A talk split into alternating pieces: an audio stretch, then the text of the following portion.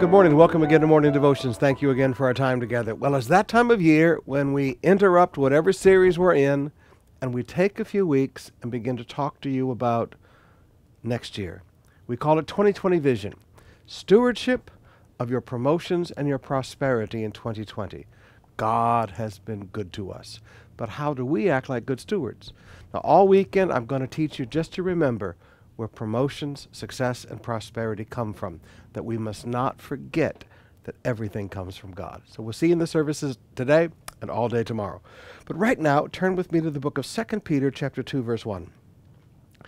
The apostle Peter says, "But false prophets also arose among the people, just as there will be false prophets among you." Now, Peter said, "Listen, grow up, take off your rose-colored glasses. There will be, not there might be, there will be false teachers among you. They're going to be not just false prophets who, you know, dress up like sheep.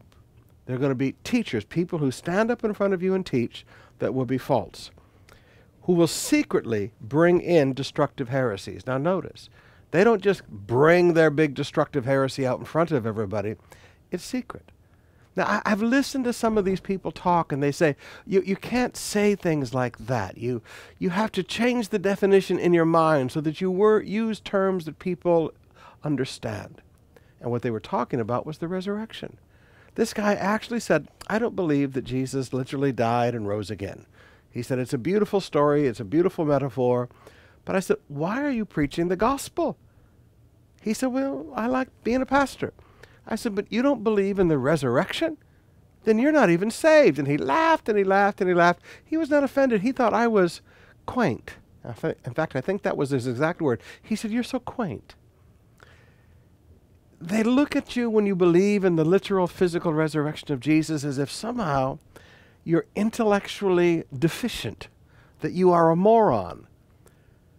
But I said, You stand up and teach people about the resurrection. Oh, yes. I have many sermons. Every Easter I preach on the resurrection. But he said, What I'm thinking is very different than what everybody else is thinking. Now, notice what they're doing.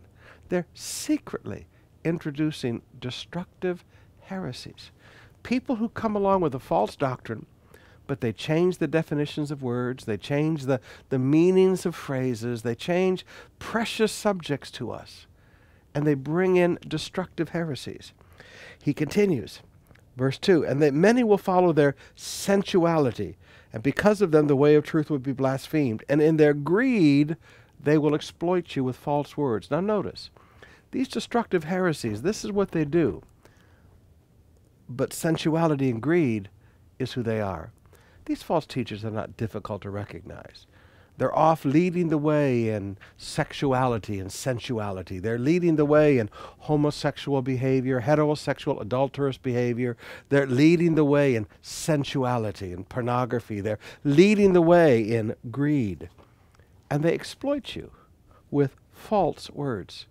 They don't care what they have to say to, to get money from you. They, they, they use false words and false stories just to get money out of your pockets. Now, the Apostle Peter said, Listen, you just need to wake up, take off your rose colored glasses, and face reality. This is the real world that we live in. There will be false teachers among us.